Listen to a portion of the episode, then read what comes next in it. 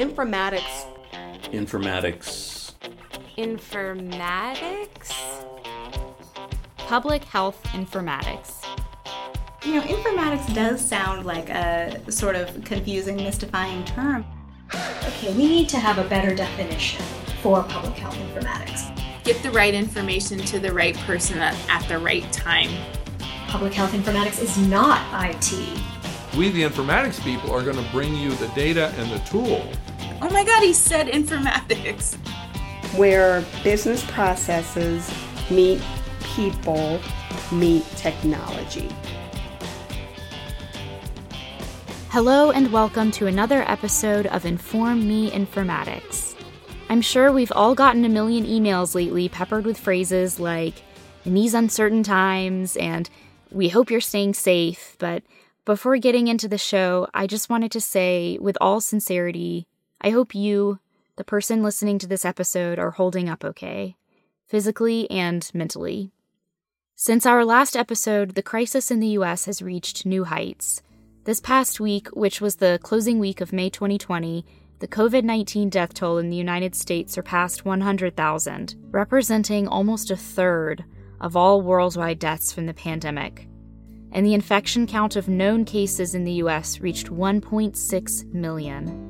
I've been trying to better wrap my head around the enormity of the situation and what public health is up against here, and in the spirit of that search, I reached out to one of the leading expert voices of the pandemic, Dr. Carlos Del Rio. Dr. Del Rio is an infectious disease specialist, a professor of medicine, global health, and epidemiology at Emory University, and the Executive Associate Dean for Emory School of Medicine at Grady Health System here in Atlanta. In his role as Dean of Emory at Grady, Dr. Del Rio is in the thick of the fight against COVID 19 every day.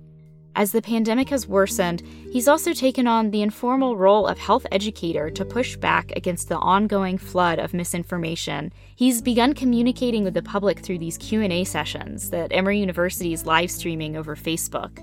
The sessions top at times 100,000 views and they answer viewer submitted questions like Should I get the antibody test? and Is it safe for me to go to my neighborhood pool? He responds to questions and concerns with clarity and empathy and has, over the last couple of months, become one of the most recognizable experts speaking on the pandemic. Even with his hectic schedule as a healthcare and academic leader, Dr. Del Rio very generously agreed to come on the show and share some of his perspectives on the pandemic.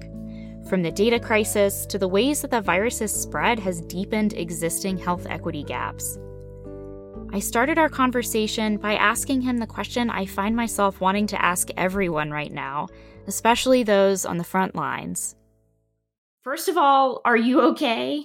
Yeah, you know, I'm fine. I think that that we're all having a little bit of, I would say, as PTSD. You know, I think that it's uh, it's really very challenging. It's really uh, a combination of excitement in those of us in infectious disease and epidemiology and public health always you know this is this is our time. But at the same time is is very sad and very sobering when you when you realize how many people have uh, died how many people have been impacted. And, and, it's not just the pandemic also i think the economic consequences the depression that has occurred the 30 million people that have lost their employment the economic downturn. So i think it's also a very sad time and a time to really you know really reflect and think about how quickly the world uh, has changed on us, right? How quickly we went from from one world to another.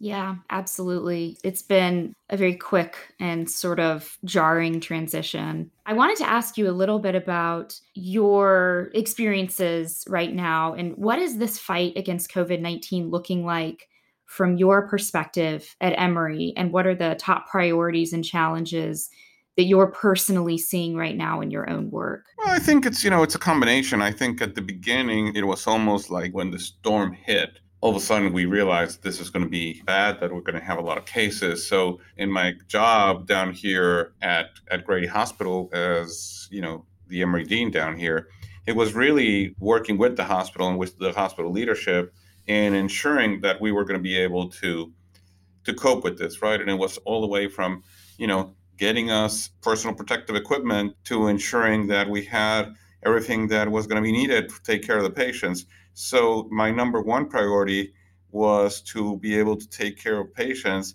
And my number two priority was making sure that our healthcare workers were protected. That that kept me up at night, right? I didn't want to see us go through the same way that New York went through. You know, I was talking to colleagues in New York who were saying we have over 150 patients in ventilators and we only have beds for 75 of them. We're overwhelmed, where ICU capacity is exceeded. I didn't want to get there. And I also did not want to see, you know, our healthcare workers infected and dying as a result. So that was again my my initial work was really trying to do those two things. And it was incredibly challenging because just to give you an idea, you know, today on, on a typical day now with COVID, the hospital is using about 2,000 masks about 4,000 isolation gowns, about 120,000 pairs of gloves, which means that the daily cost of personal protective equipment for healthcare workers here at Grady is about $66,000. People don't realize that. You know, we didn't spend $66,000 a month in personal protective equipment. Now we spend that a month in a day. Wow, that is incredible to think about. So I, I wanted to ask you what kind of data challenges would you say that the public health response against COVID 19 is experiencing right now? And what would you say the problems are that result in a pandemic from a lack of timely data? Well, I mean, I think I think there are several things there. First, so so one of my roles here in the hospital was do that. My other role was actually speaking to leadership in the city, and you know, I had the opportunity to go speak to something called the ACP, the Atlanta Committee for Progress, and that's a group that includes some of the major leaders, you know, Dr. Sterk, president of Emory's there, the president of Georgia Tech, the CEO of Delta, the CEO of, of, Home Depot, of, you know, our major companies, but also the mayor of Atlanta was there. This is way before we had anything here. This was like early March. And I said, look, guys, it's going to hit us like a rock. We got to do something. We got to move. And, and the mayor was really very open. And we continued talking. And I, I talked to her. Through her, I talked to all the mayors in the state and I then you know talked to the governor's office, and I really was trying to again to help us you know close down as quickly as possible so we can start to flatten the curve right? We can prevent a flood of patients coming to hospitals and decrease the mortality and really trying to get that policy decision. So it happened but as you know we were one of the last states to close and we were one of the first states to open. So now i think you know we achieved some of our initial responses. Now i think the issue is how do we continue minimizing the impact of the epidemic in our city and in our state and in our nation. And quite frankly, you know, what do we need to do that? And, and, and the things we need is is number one, we need data. And data is really, really very important. And I would say that without data and without reliable data, it's very hard to make decisions. That this is the first pandemic we have at a time of social media, right? And so I also quickly realized social media had to be used and, and, I had to get on. I was already a Twitter user, but I would say, you know, when the pandemic started, I had about, I don't know, 6,000 followers. And I started to tweet around the pandemic because I realized that this was critical, that we had to get information out there because the information that was coming out was was dominating is is is misinformation. And I just worried that without the necessary information, we were not going to be able to respond appropriately to the pandemic. So, data and information are so critical. But there are other sites where you can get good data. And I think it's also been fascinating to see the proliferation of good websites where data is available and where you can get the necessary data. Do you think that we're currently worrying about any of the problems resulting from a lack of timely data? And, and what do you think those are? Again, you know, the data the data has never been timely for no disease. So I think part of the problem is we have is that we're flying blindly, right? And I think the systems that surveillance has for timely data need to be updated. And I think this is an opportunity to really do with data what we've never done before, which is actually take it seriously and do it the right way, right? That definitely makes sense. Yeah. So, how would better data capture and information help in the fight against the pandemic? And what's kind of on your COVID 19 data wish list? Well, I would like to see immediate information. There's a website called atlantastrong.org, which is uh, a website we put together with the mayor's office.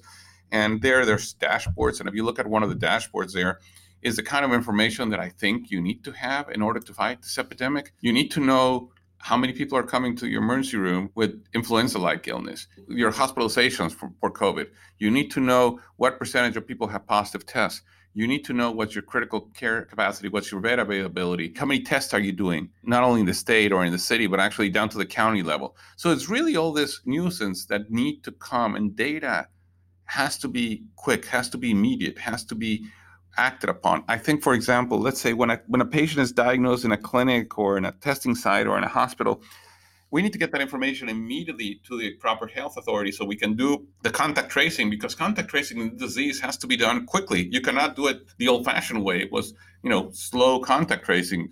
If you do it slow, then by the time you get to it, everybody's infected, right? And we're seeing a lot of a lot of transmissions happening in households. And I think that's the other thing that I think the pandemic has done is, you know, there've always been racial disparities and ethnic disparities and quite frankly socioeconomic disparities and outcomes in this country and they're growing uh, day by day as as economic disparities are growing and, you know, just think about the life expectancy, you know, between people living in Buckhead and the people living in Bankhead. It's almost a, a 10 year life expectancy difference and they live in the same city, you know, in the same county, but they live in different zip codes, and one is a rich zip code, and one is a poor zip code. So what the epidemic has also done is it has uncovered a lot more of those disparities, and we're seeing how much more minorities, African Americans, uh, Hispanics, are being impacted by this epidemic, and they're being impacted for several reasons. But number one is, you know, sheltering in place and a social distancing is a privilege, right?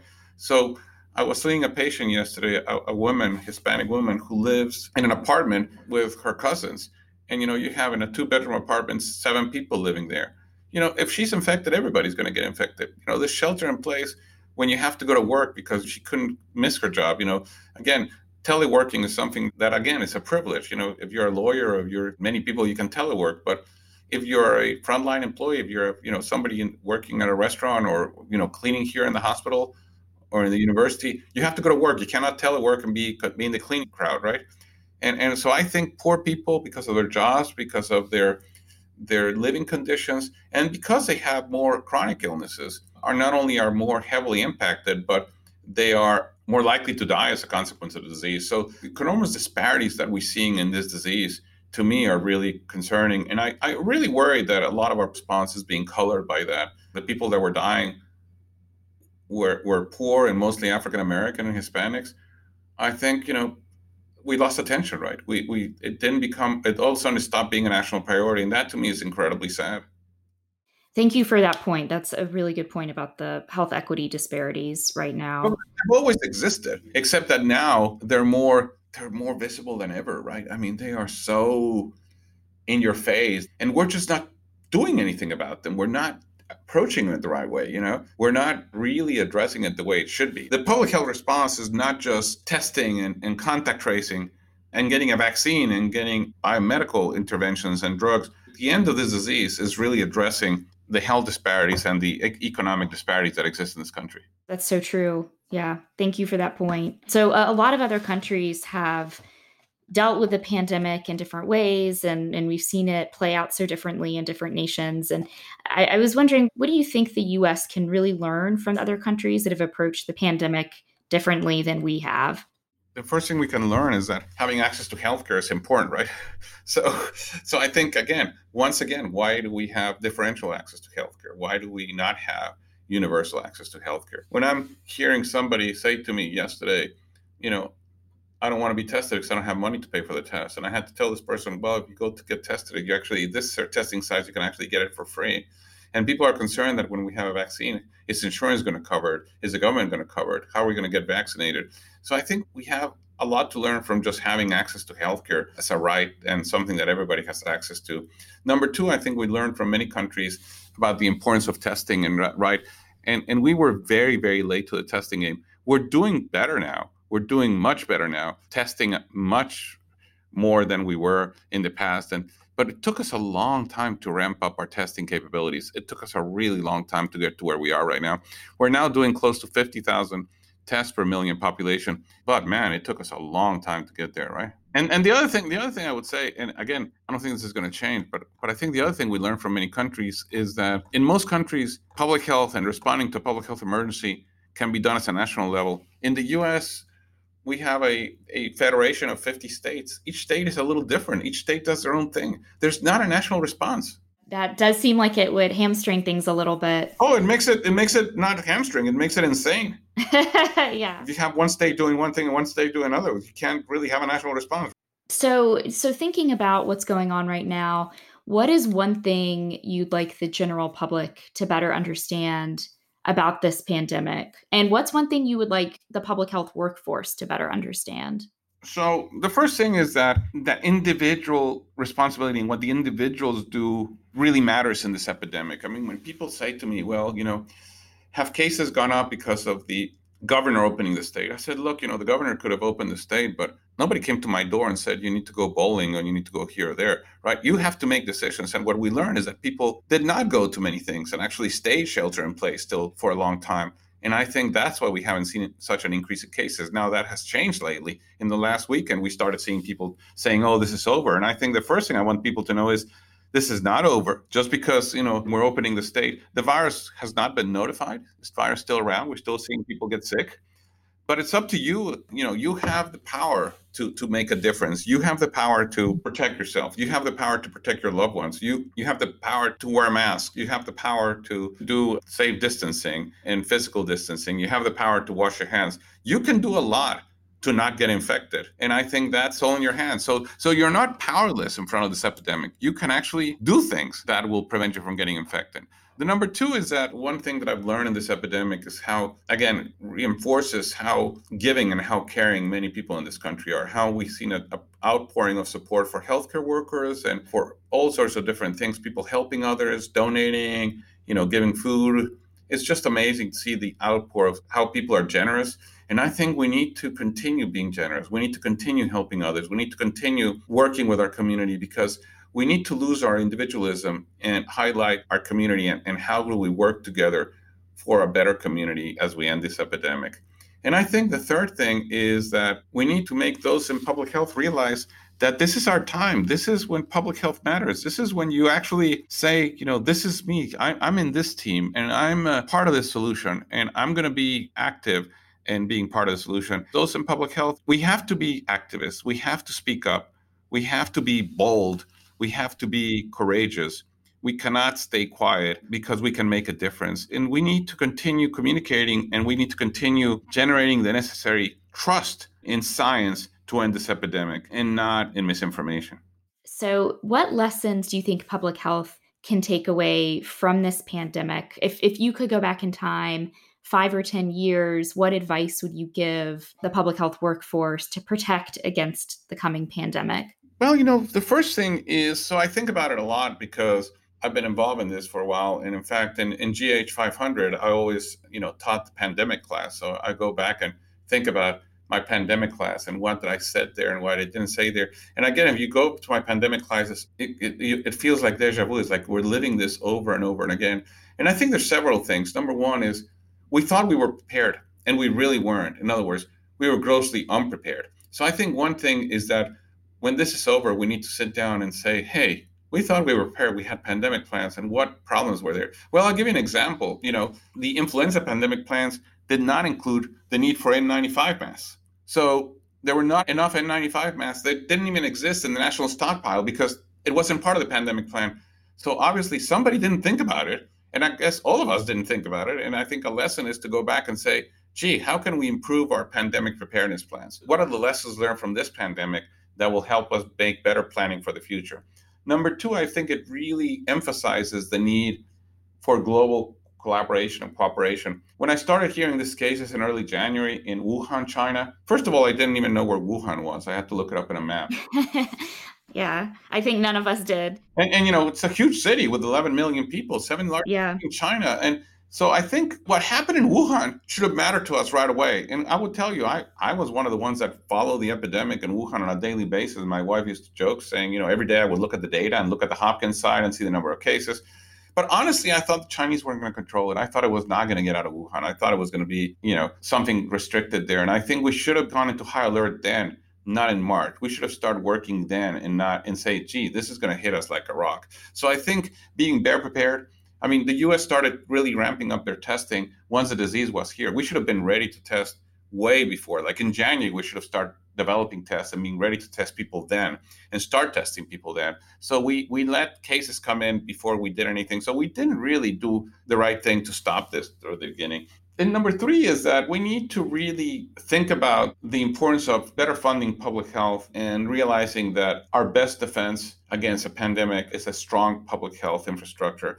And for years in our country, we have let the public health infrastructure be weakened, be defunded, and be renegated to second class. And I think as a result of that, we're paying the consequences. And you know, Dr. Foege, that used a phrase that I love, and you know, he quotes Dolly Parton and says, you know, you have no idea how expensive it is to look this cheap. we were very cheap in public health and see how much it's costing us right now. What a great application of a Dolly Parton quote. I love it. At this point in the conversation, Dr. Del Rio took a moment to share some words of wisdom about looking to the future and how we can all collectively try to get through this time together. This is a really tough time, and this is a very uncertain time. And first of all, we're here for the long run. Second, people are burnout, people are depressed, the future is uncertain our economic condition is uncertain. Our mental health is very important, and we need to be sure that we take care of the mental health conditions because COVID is not should not be the end. Humans, we are very resilient. We have gotten over horrible things in the past. I mean, I was thinking the other day about the siege of Leningrad and how you know over close to a thousand days, people in Leningrad were bombed, and there was you know death and destruction. Close to three million people died but you think about Leningrad today, it's a beautiful city, has one of the most beautiful museums in the world. So again, we will get over. We will survive this, but it's not immediate. And I think we need to realize that resilience and leadership plus science is going to get us over this. And I think the science today is better than it's ever been. You know, the time it took from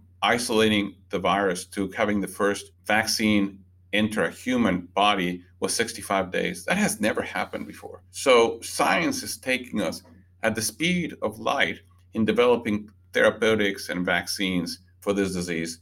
But again, it's going to take time. It's not going to be immediate. And I think in this day and age of immediate gratification, we, we want the vaccine today, right? And it's not going to happen today. It may not happen in a year or in two years, but still, even two years will be faster than any vaccine ever has hit the market. So we have to have confidence and we have to be supportive of science to get us out of this mess. And in that sense, we have to be supportive of data. So, data and science are going to be critical in getting us out of this. And those of us in public health need to remind people of that over and over and over. And finally, we'll close out the show with the question I ask all our guests What is your personal definition of public health informatics?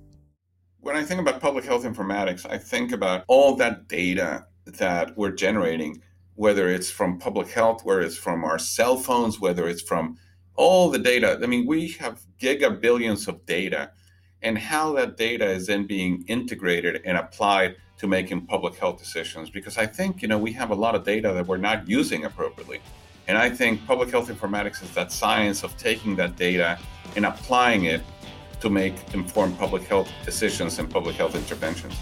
Many, many thanks to Dr. Carlos Del Rio for being willing to come on the show when his time is more in demand than ever right now. It was so valuable to speak to an expert who's operating on the front lines, especially one who has such a powerful way with words and an instinct for succinctly breaking down complex concepts. This podcast is a project of the Public Health Informatics Institute, which is a program of the Task Force for Global Health. Visit phii.org to learn more about all of our informatics work. You can also find us on Facebook and follow us on Twitter at PHInformatics. Also, one note in the spirit of full disclosure, since this episode focuses so much on Emory University, the Task Force for Global Health is an affiliate of Emory University, and like all task force staff, I am technically an employee of Emory University. The music used in this episode, as always, was composed by Kevin MacLeod. If you know of an innovative or interesting public health informatics project or story that you think would be a good fit for the show, let us know on PHII social media or email us at podcast at phii.org. Keep fighting the good fight and stay healthy out there, informatics fanatics. I'm Piper Hale, and you've been informed.